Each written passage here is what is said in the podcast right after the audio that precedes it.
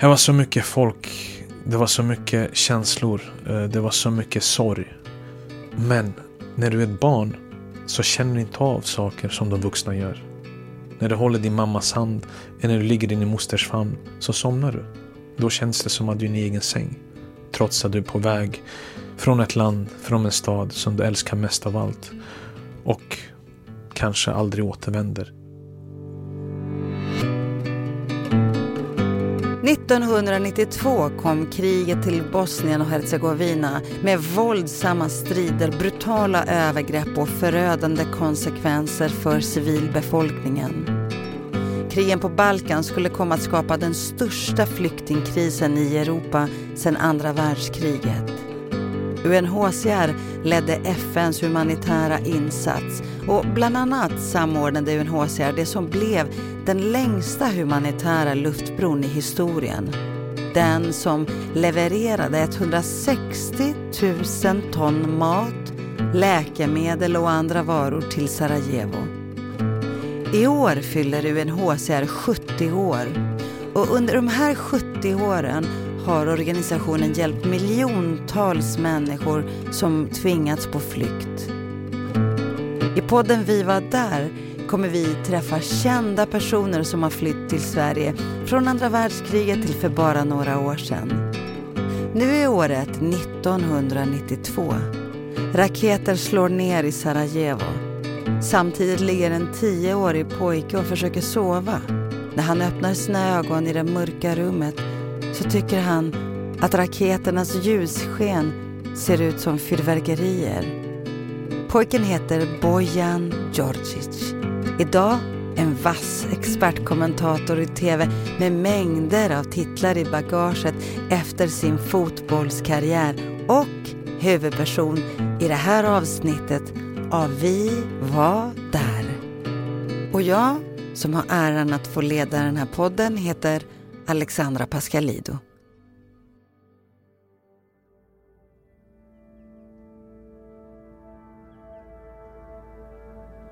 Kliver över tröskeln, öppnar dörren och den låter. Den knakar.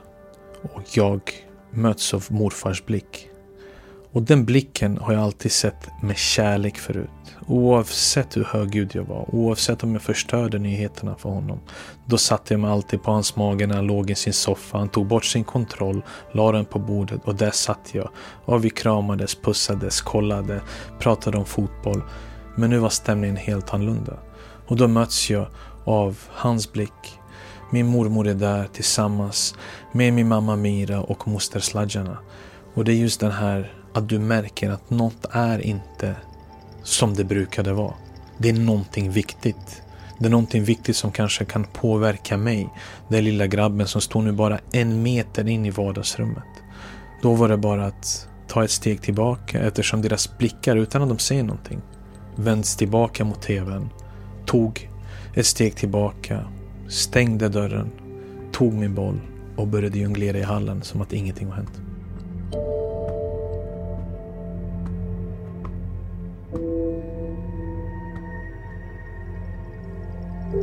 –1992. Då hade jag fyllt tio år. Men man märkte oron i hemmet.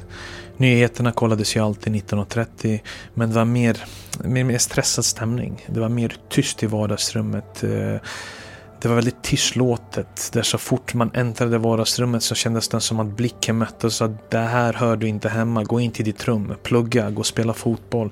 Här är vuxna. Här lyssnar vi på våra politiker. Här lyssnar vi på någonting stort som skulle kunna ske. Och just den stressen och känslan. Vet, som barn så är man väldigt känslig. Man märker av när det är ett lyckligt hem och när man märker när personen man älskar mest är stressade och nervositeten börjar krypa in. Och så var det. Så var det när man gick i skolan, mina tunga steg till lektionerna. Undran är verkligen vad är det som händer? Och det var verkligen så att just då, där och då, så kände jag Sarajevo är kanske inte den platsen jag kommer bo längre i. Min trygghetspunkt, staden jag älskade mest av allt. Och det är ett tioårig grabb som hade drömmar. Men någonting större skedde.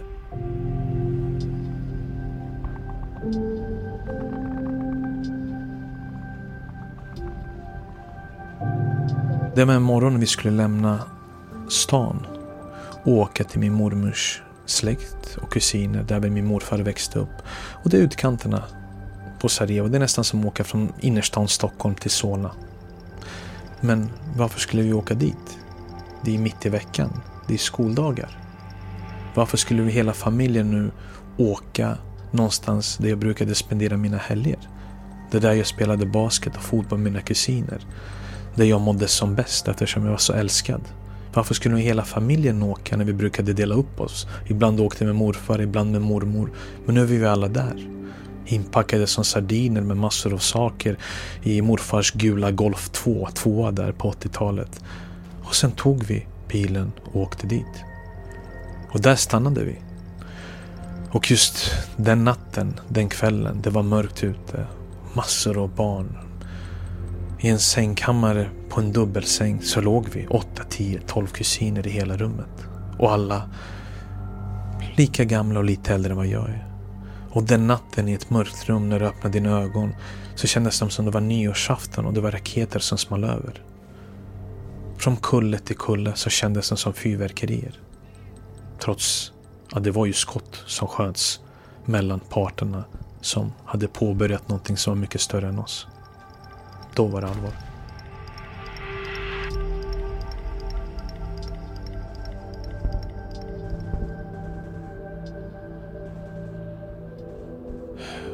Jag, min syster, min moster och mamma packade ihop sakerna en morgon och fick veta att vi skulle till Belgrad, till vår släkt. Vi skulle ta bussen genom ett serbiskt område, vidare genom ett bosnienmuslimskt område för att nå flygplatsen Butmir och hoppas på att vi kanske är de lyckliga fyra som får plats ombord på en militärflygplan som skulle ta oss till säkerheten i Belgrad. En militärflygplan som ingen visste om den skulle lyfta. På vägen, ligger nere i bussen, tio år gammal, systern sju. Oron, tårarna i min mammas ansikte, min mosters ansikte, de ligger över oss. Men samtidigt, samt jag hade en känsla av säkerhet för att två människor som jag var så trygg med, som älskade mig så mycket, de skulle inte tillåta att något skulle hända för, till mig och min syster. Det var mina hjältar. Och när det är med din, mina hjältar så händer det ingenting. Du är oslagbar i den åldern. Då är du odödlig. Men just att hur fönstren kraschade av eh, skotten. Eh, hur allt kändes så surrealistiskt. När glasspillrorna började falla över oss.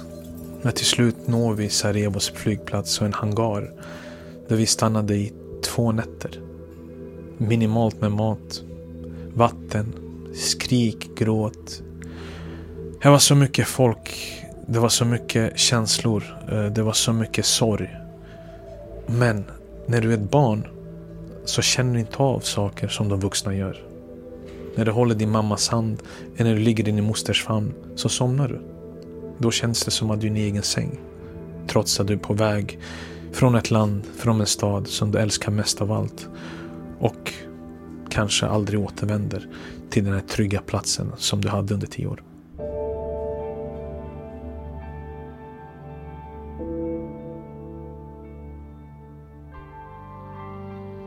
Jag kände mig vuxen.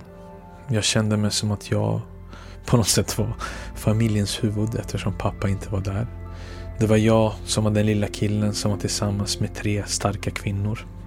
Min lilla syster Maja på sju. Min mamma Mira, född 1959 och min moster Sladjana som är född 1963. Och att inget ont skulle få hända oss. Och jag minns min tanke att säger de att planet kommer lyfta och den är överfull. Då är jag så pass snabb så att jag kommer ta plats åt oss och säkra så att vi ska nå Belgrad. Trygga och säkra. Det var det som jag hade i mitt huvud. Det, var, det är surrealistiskt och jag önskar inte någon tioåring att uppleva det den tioåringen gjorde då. Men man blir vuxen väldigt snabbt och trygghet, kärlek gör väldigt mycket. Och jag hade en sån familj som jag kände mig odödlig. Ingenting skulle hända oss.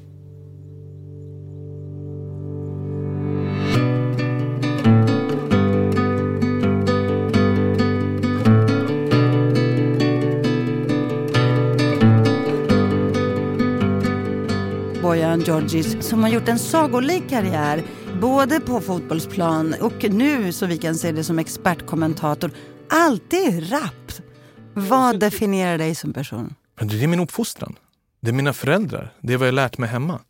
Folk flyger väldigt mycket inom vår värld, alltså idrotten. När det går bra, då syns de, då hörs de. Men när det går dåligt, när det finns motgångar, då gömmer de sig. Och då har de inte samma starka röst. Problemet med det när det går dåligt, som det har gått på mig ibland under min karriär, då säger folk “Fan vad han pratar”, det gör de fortfarande ändå. Men fan vad han hörs, fan vad han låter. Men detta måste vara bäst i världen för att ha en åsikt. Jag ser mig i alla fall i spegeln varje morgon jag vaknar. Det är jag. Och jag är stolt över det jag har gjort. Det har varit en lång resa dit. Och demokratins andemening är ju inte de som är bäst som ska få höras, utan alla ska få höras. Jo men så här är det så. Alltså, det men nu råkar ju du vara bäst. Jag är på bäst på att prata det. Det är ingen som slår den här turbotungan. Eh, jag vet inte, turbotungan, du är bäst på att prata fotboll i alla fall. Som expertkommentator är du ju otroligt skicklig. Och, och jag tänker att det var inte självklart att du skulle sitta i svensk tv att, och, och, kommentera därför att du började ditt liv någon helt annanstans. Mm. Vill, vill, du berätta om början av ditt liv, var du föddes och växte upp någonstans? Absolut. Jag är född den 6 februari 1982 i dåvarande Jugoslaviens huvudstad Belgrad. Eh, jag är född i Belgrad eftersom min pappa Ranko spelade för Röda Stjärnan. Mm, han var ju en fotbollsstjärna exakt, också. Därav föddes jag i nuvarande Serbien. Men min mamma Mira är ju från Sarajevo Paparanko är född i Zenica, också i Bosnien, som ligger 70 kilometer utanför Bosniens huvudstad. Och eftersom vi var Sarajevo-barn så flyttade vi hem till mormor och morfar som var ju där. Så att jag är född i Belgrad, men jag är uppvuxen i Sarajevo, Bosnien. Just det. Men du, men, men då växer du upp i den här familjen. Eh, och, och, eh, men är alla serber, eller hur, ja, hur såg det ut? exakt. Ja, för, för, så vi är bosnienserber, och det måste betonas. Ni är bosnienserber, ja. precis. Och det måste betonas. Och det är så märkligt för jag har ju en pappa som i nio år bodde i Novi Sad i, mm. i Jugoslavien, ja, i Serbien precis. Men jag växte också upp med vänner som var jugoslaver. Mm. Och vi hade ingen koll på om de var serber, bosnier, kroater. Det eller... hade inte jag heller. vet, jag gick i skolan i Sarajevo fram till årskurs fyra. Min bästa vän hette Admir. Admir var jugoslav. Men när kriget började så blev ju Admir bosnienmuslim. Jag blev bosnienserb. Dino i klassen blev bosnienkroat. Precis, och plötsligt blev ni era religioner, Gränser. olika etniciteter. Och för oss var det chockerande. Och framförallt också i Rinkeby där alla var juggar. Jo, men det var ju så. Men sen kom ju, den här, sen kom ju kriget 1992. Och det var en stor våg av eh, flyktingar som kom ju till Sverige. Och vad minns, och du, vad minns du av kriget? Vet, ingen har ju varit nyfiken. Det är aldrig någon som har frågat om min bakgrund. Utan allt har alltid handlat om fotboll. Allt har alltid handlat om att jag alltid tyckt att jag varit svarta fåret. Eh, när det går dåligt, då står det saker om mig som är dåliga, som är skit. Men ingen har brytt sig egentligen om min bakgrund och vad som har format det till den eh, starka personen jag är. Den starka individen. Eh, för att eh, min historia, jag vill inte vara något offer. Det är ingen offerkofta jag aldrig dragit på mig. Jag är inte uppväxt på det sättet. Vi är krigare i grunden. Jag kom ju till Sverige från kriget, från Sarajevo. Jag upplevde krig när jag var tio år på nära håll. Det som jag är mest glad för att min morfar var bredvid mig. Min morfar som inte är med oss längre var den största förebilden en ung pojke kan ha. Det var min extra pappa. Och varje gång man skulle löpa över gator där krypskyttar lurade på hustak så hade man morfars hand. Och du vet, när man har morfars hand då känner man sig själv som Stålmannen för det är ingenting som kan hända Nennad. Nej, det spelar ingen roll. Vi klarar oss. Och nu, 30 år senare, när jag ska fylla 40, jag hade inte vågat göra samma sak. Men jag var trygg. Alltså, nu när du pratar om den, jag blir så drabbad. Ja, jo, jo, jo, jo, jag förstår det. Jo, jo, jag förstår det. det, det alltså, morfar, jag brukar inte nämna honom så mycket för det är en svag punkt i, svag punkt i mitt liv. Du vet, när han dog, eh, jag beklagar först och främst sorgen till det också. Jag vet att du går igenom en hemsk period. Och, kolla på min mamma och jag kollar på mig nu. Det känns som ens liv, så att ett kapitel, det viktigaste, bara borta. Du vet. Han står inte där vid grinden och väntar när jag ska komma. Eh, varje gång han inte ser mig eh, komma på semester och hälsa på, då blir han besviken trots att mamma, pappa och systern är där för att han vill se mig. Han vill prata fotboll med mig. Så att han är inte med oss, men vet, utan honom vet jag inte hur jag hade klarat av mig. Det är han som formade det när jag var eh, den tioårige grabben som kom till Sverige i april 1992. Från Sarajevo till Husby, det är en ganska stor omställning. Ganska stor omställning. Men när förstod du att det var ett krig på gång där i ditt liv och i ditt, i ditt hemland? Jag tror att jag förstod det någonstans att vi kommer inte vara här längre. När man ligger eh, nere på golvet i en buss tillsammans med sin sjuåriga syster och eh, mamma på väg till flygplatsen för att kanske hinna med det sista flygplanet som lämnar Sarajevo då. Och vi hann med, det var ett militärflygplan som lämnade Sarajevo innan eh, flygplatsen stängdes ner till Belgrad. Att sova i en hangar i två dagar med lite vatten, med mat. Så mycket människor runt omkring och då var inte den här tryggheten man är van med. Solen sken inte längre. Eh, det kändes verkligen som att oh, det, här är ju, det här är ju på allvar. Och du vet när du ligger på golvet, jag vet inte om det är svårt att säga, men förstår folk? För nej, folk har inte varit där. Nej. Vet, när man är tio och sju, men mamma är där. Du vet vad jag menar? Vi måste vara där. Det var bara trygghet. Och skott mot bussen, fönstren går. Vet, man hör bara Vet, på nätterna så såg du bara, det var, som, det var som raketer fram och tillbaka mellan två kullar. Mm. Det, var, mm. det var som att det var nyårsafton och mm. man smällde av raketer. Mm, det låter som ett dataspel. Jo, men det var exakt som ett dataspel. Ja. Och grejen att jag hade inte samma känslor som jag skulle ha haft nu. Mm. Jag kan tänka mig mina, min mammas, min moster, oron för barnen när du är i den åldern. Att hela tiden vaka och veta att det här är på riktigt, det här är inte någon lek. Kommer vi finnas kvar eller inte? Mm. Kommer något hända? Vad händer med släktingarna? Blir man fast? Blir man fången?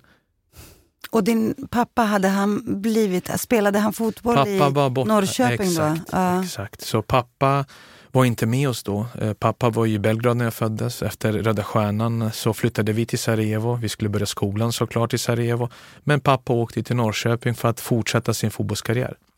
Så han var i IFK Norrköping och någonstans föddes ju syrran Maja i Norrköping 1985.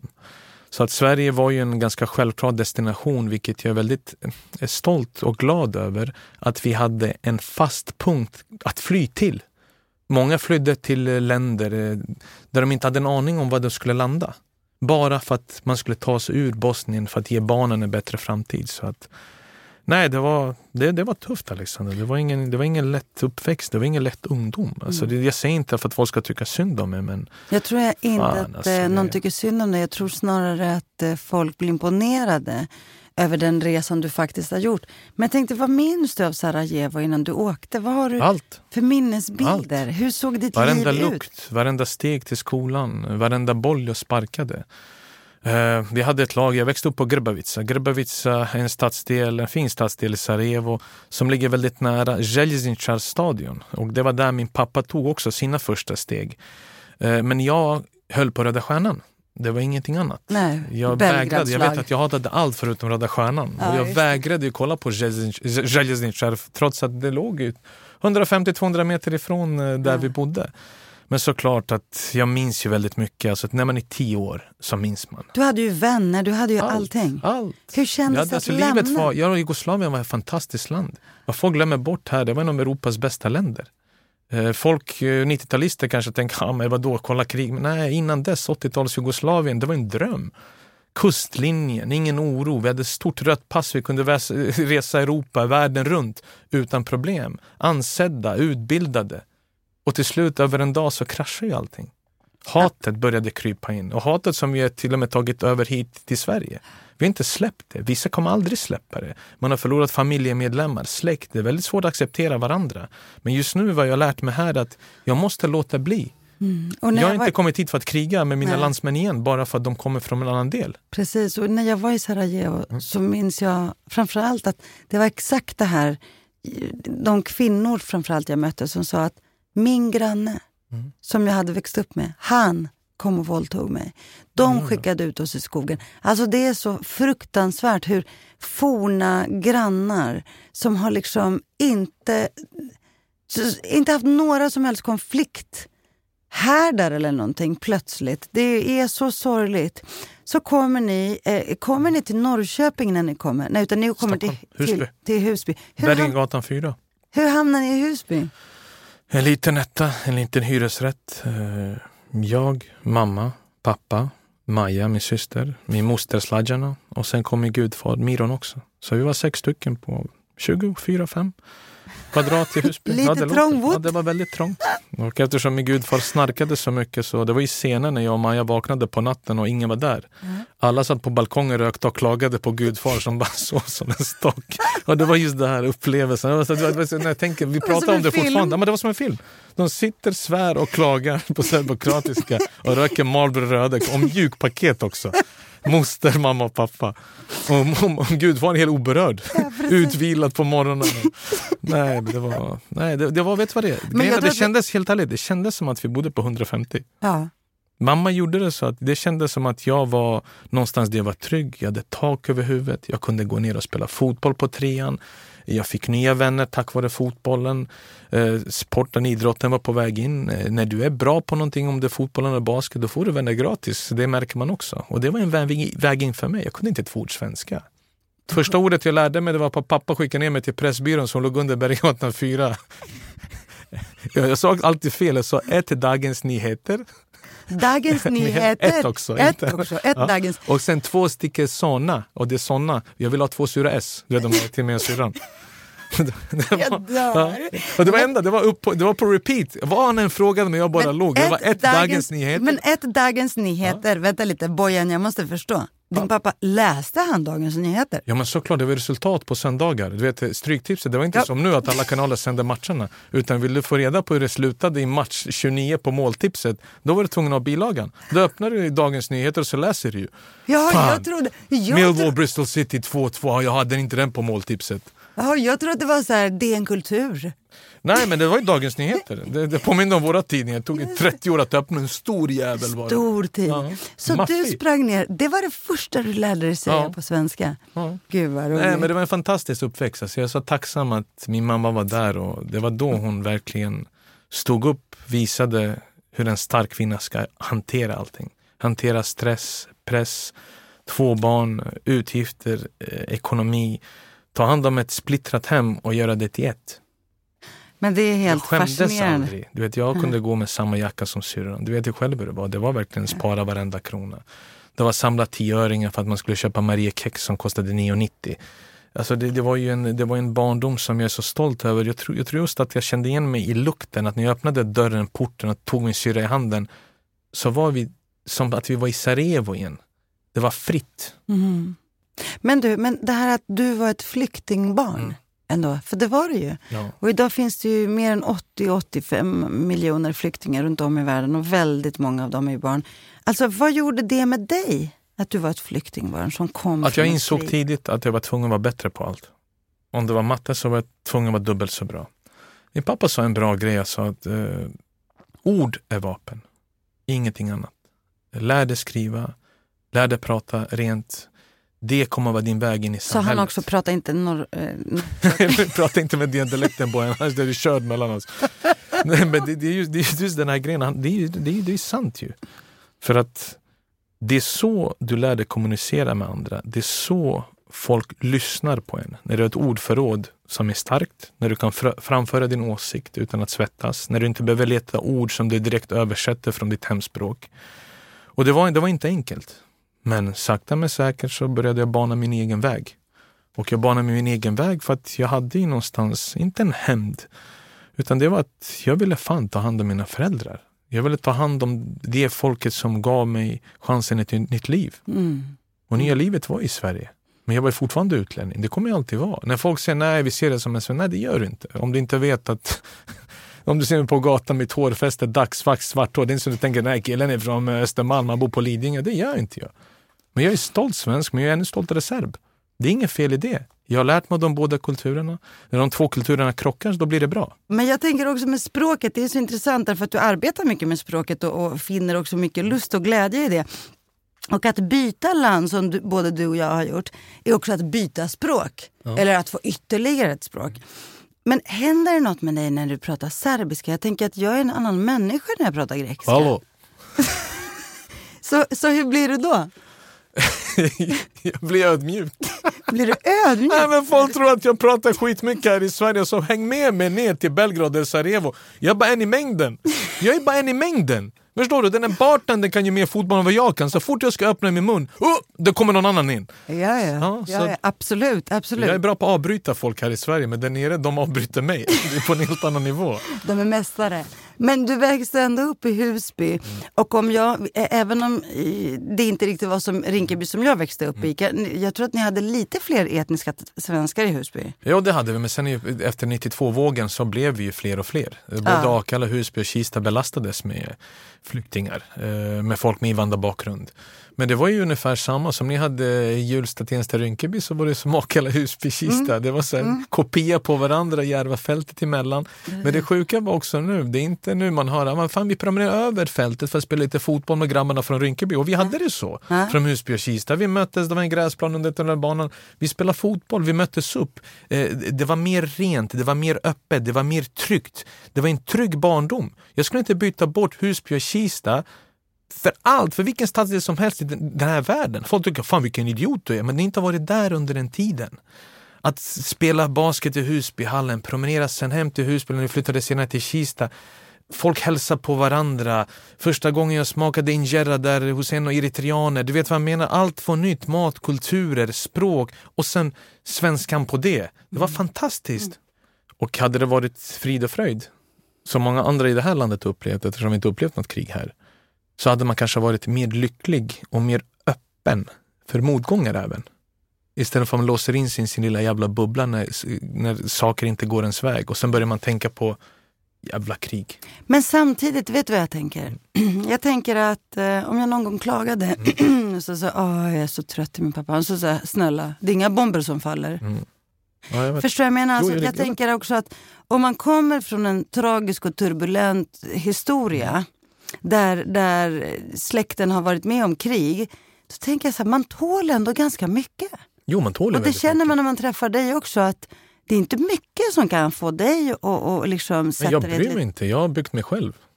Ordet flykting Mm. har ju fått en väldigt negativ klang bland många människor. Mm. Vad tänker du om det? Jag har inget problem med det, för det är exakt vad jag var. Varför ska jag ha en offerkofta på mig? Varför ska jag vilja att alla ska tycka synd om mig? Jag ska berätta det här med hela tiden med tårar i ögon. Jag berättar om historia som har gjort mig starkare. Jag berättar en historia som kanske folk som lyssnar på det gör dem starkare. Men varför tror vardag. du att många får så mycket, känner så mycket rädsla plötsligt för flyktingar? Flyktingar är ju i själva verket människor som tvingas lämna allt. Mm. Jag tror det är, samhälls, alltså, det är samhällsproblemen vi har som spär på det också. Det är någonting annorlunda. Det är någonting som blir lite för mycket att hantera. Eh, Då börjar man sä- sätta oss alla med invandrarbakgrund i samma båt. Eh, Man vill inte lära sig folks historia. Eh, kultur framför allt, för det skiljer sig väldigt mycket ifall det kommer från Asien, Europa, oli- olika världsdelar. Det är väl självklart och det måste väl folk förstå. Man måste kunna sätta dig i, i dina skor för att förstå var du kommer ifrån, hur du växte upp, vad var normalt för dig? Och det behöver inte vara normalt här. Men låt oss prata, vi pratar ju aldrig om det. Vi diskuterar sällan. Det är ja eller nej. Finns ingen, det finns ingen gråzon. För jag är bestämd för min åsikt, du är bestämd för din och vi håller inte med varandra och sen pratar vi mun på varandra och till slut går vi lika förbannade härifrån. Mm. För, ja, för faktum är också att det kommer inte bli färre antal flyktingar Nej, det kommer inte bli bättre ifall vi inte börjar prata. Så vad borde man säga till de här människorna som känner en rädsla eller eller en aversion mot flyktingar? Den är svår för att du vet, stora städer, mindre problem. Eh, mindre orter, mer problem eftersom de inte är vana med någonting som är annorlunda. Ja, såklart att även folk med invandrarbakgrund, flyktingar, kommer till de här mindre städerna. Men folk har en rädsla att släppa in dem. För det är nästan som att de släpper in terrorister, rånare, kriminella. Säg hej, fråga, öppna upp er. Det är inte så jävla farligt som det ser ut. Du är ju, förutom att du jobbar som expertkommentator Mm. i tv, så har du fortfarande ett engagemang för våra förorter. Det har jag. Jag hade ju eh, Kista Galaxy, ett lag ute i Akalla Husby, Kista. Där vi har fortfarande har läxhjälpen i Kista bibliotek. Där vi var först med att starta den och det var jag, Henno Goitom som startade den klubben. Sedan vidare i Rinkeby United som jag startade tillsammans med barndomsvänner och Martin Mutumba. Rinkeby United finns ju fortfarande, spelar division 4 mellersta. De engagerar sig för de stora frågorna. Jag har aldrig velat eh, vara en tränare för att lära ut dem att spela fotboll, utan att bli bättre människor både på och utanför plan. respekt, disciplin, eh, hur man beter sig för att man kommer stöta på en arbetsintervju förr eller senare. Man måste ta till studenten. Skolan är väldigt viktig. Om jag kan påverka en så har jag fortfarande ändrat en människas liv. Och det är inte många som tar den tillfället i akt. Fan, åker du dit? visar sig? vänta nu. Du pratar till mig på det sättet som att jag ska kunna förstå det. Jag tar det som ett hån. Vadå åker du ut dit? Det ligger ju fan tio minuter utanför stan. Det ligger ju. Ja, det är inte lika fridfullt som det var. Det händer saker som är hemska, Alexandra. Det vet du själv. Jag är ju så trött på att varje gång jag öppnar en tidning så är det någon mamma som förlorar sin son i en ung ålder. Och det sker ju hela tiden. Och du vet, det är nästan som att man säger god morgon, man bara vänder blad. Mm, ja, igen, igen, Att igen. det har blivit så normaliserat. normaliserat. Så jag försöker verkligen göra mitt bästa. Jag försöker verkligen hinna med. det är fantastiskt att man bibehåller sitt engagemang fast man inte behöver bo kvar. Jag har gjort allt. Alltså, även förra året, vissa matcher coachade jag i kostym för att jag skulle hinna till sändningen med Viasat. Jag ville verkligen inte lämna dem i sticket. I år har jag tagit ett litet kliv åt sidan. Eh, mer Eh, engagerat för att få in sponsorer. Att vi ska prata mer med kommunen, med stadsdelen. Att kunna ha lite fotbollsskolor. Lite mer engagemang kring loven. Att barnen i yngre ålder också får känna på att Rinkeby United inte har bara ett A-lag som är herrar. Utan inkludera även unga tjejer. Och normalisera fotbollen som är tabu i våra områden. Ja, absolut. Min dotter ska bra. inte spela fotboll, hon kommer få stora lår. Alltså det, hur många gånger har du inte hört den där klyschan? Ja, Nej, hon ja, kommer inte få. Och de har ju lärt sig. Ja. Man är född i Sverige, uppvuxen i Sverige. Ja. Damlandslaget är helt fantastiskt. Det Fantastiskt. betyder, de, De kollar ju på, de Ja. kollar ju på OS. Ja. Och det blir så fan, jag kan också bli som dem. Exakt. Så det är inte bara manliga förebilder Nej. utan få kvinnliga förebilder. Exakt. Och den passionen ska vi inte kunna ta ifrån dem. Mm. Och bara säga, men basket är bra. Volleyboll är bra. Du vet vad jag menar? Ja. Allt annat som är inte manligt. Ja. Så det är min nästa projekt nu. Att vi har hittat en riktigt bra huvudtränare till Rinkeby United. Han är duktig. Att jag kan ha hantera andra frågorna som binder oss samman så att vi kan faktiskt göra skillnad på riktigt. För det är fantastiska grabbar, det är så mycket eldsjälar runt omkring så att med så pass lite hjälp att vi har överlevt och tagit oss från division 7 till division 4 på så kort tid så är jag stolt över grabbarna för fram, alltså, framgångar gör så att folk vill hitta till laget. Och det betyder att hela stad, när vi spelar, Knutby bollplan är packat. Och, Ä- och även Knutby som- bollplan, det var ju där jag växte upp. Jag gick ju Knutbyskolan. Men du, de, här barnen, de, de är ju också alla flyktingbarn. Jo, Var kommer de flesta, ifrån? Jo, men de flesta vi har ju. Det har blivit mycket mer somalier Ja. eh, senaste tiden och det finns en klubb som heter Som United som gör fantastiska saker. Och de får alldeles för lite cred också runt i press för de har ju ungdomslag också. De engagerar hela området och Som United spelar ju i samma division som vi gör faktiskt. Så det är de stora derbyna. Men om folk tänker derbyn, de tänker Uff, jävlar, som mot Rinkeby, det här är krig. Nej, det, det är så brödligt. Det är så mycket kärlek. Du vet Adnan eh, grillar köfte där och bjuder allihopa. Du vet, det är en helt annan upplevelse. Och du vet, det som jag försöker Och det förändra. kommer ju aldrig ut. Det kommer aldrig ändras. Det jag försöker ändra när lag som Spårvägen, Remersholm, Norrtull kommer till Knutby. Att de inte får den här klumpen i magen som jag känner ibland att ledarna har när de ringer mig och de ska möta oss. För att vet, de är inte där ute. De läser saker och de tror att fan, det, det, det är ingen säker miljö. Hur kommer det bli? Omklädningsrummen. Kan vi vara där? Folk står runt plan. Eh, vet, de tror ju att det ska bli problem fast de är där för de älskar fotboll. Det är deras ungdomsgård. I brist på ungdomsgårdar, i brist på alternativ, det är det vad jag försöker skapa. Det är vad vi försöker skapa. Jag, får ju, jag hatar att få mest cred eftersom jag har ju namn. Men det finns ju andra som jobbar ännu hårdare i bakgrunden i vår styrelse som ska hyllas. Men det blir ofta så att med Bojans Rinkeby, Martins Rinkeby, Henna och Kista, det blir vi hatar det där för att det blir vi ju någonstans... Ni de- blir frontfigurer. Ja, det är okej. men de andra ska fan ha mer Ja, eloge. det är klart. Nej, de har normala att jobb. att De jobbar finns 9 flera. till 5. Ja, det- 9 till 5. Och sen ska de komma ner till träningen. Ja, men det är ändå viktigt att ni som är kända för allmänheten också hörs och syns. Eh, också såklart. Men jag tänker, jag skulle kunna prata med dig hur länge som helst för det är helt fantastiskt det här engagemanget du har.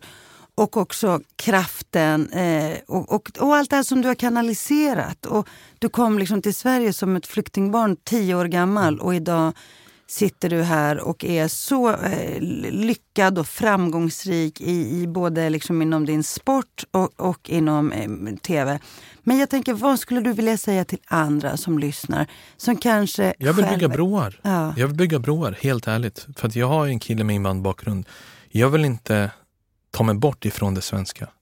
Jag vill vara en röst där både svensken och serben, bosnien, kroaten, somalien, greken, turken också förstår. Att även om det låter klyschigt, den här bron, det är som den gamla bron i Mostar som blev sönderbombad, som inte fanns längre. Och det känner jag vi är där just nu. Så vi måste ju sakta men säkert bygga över den här bron och att kunna förstå varandra.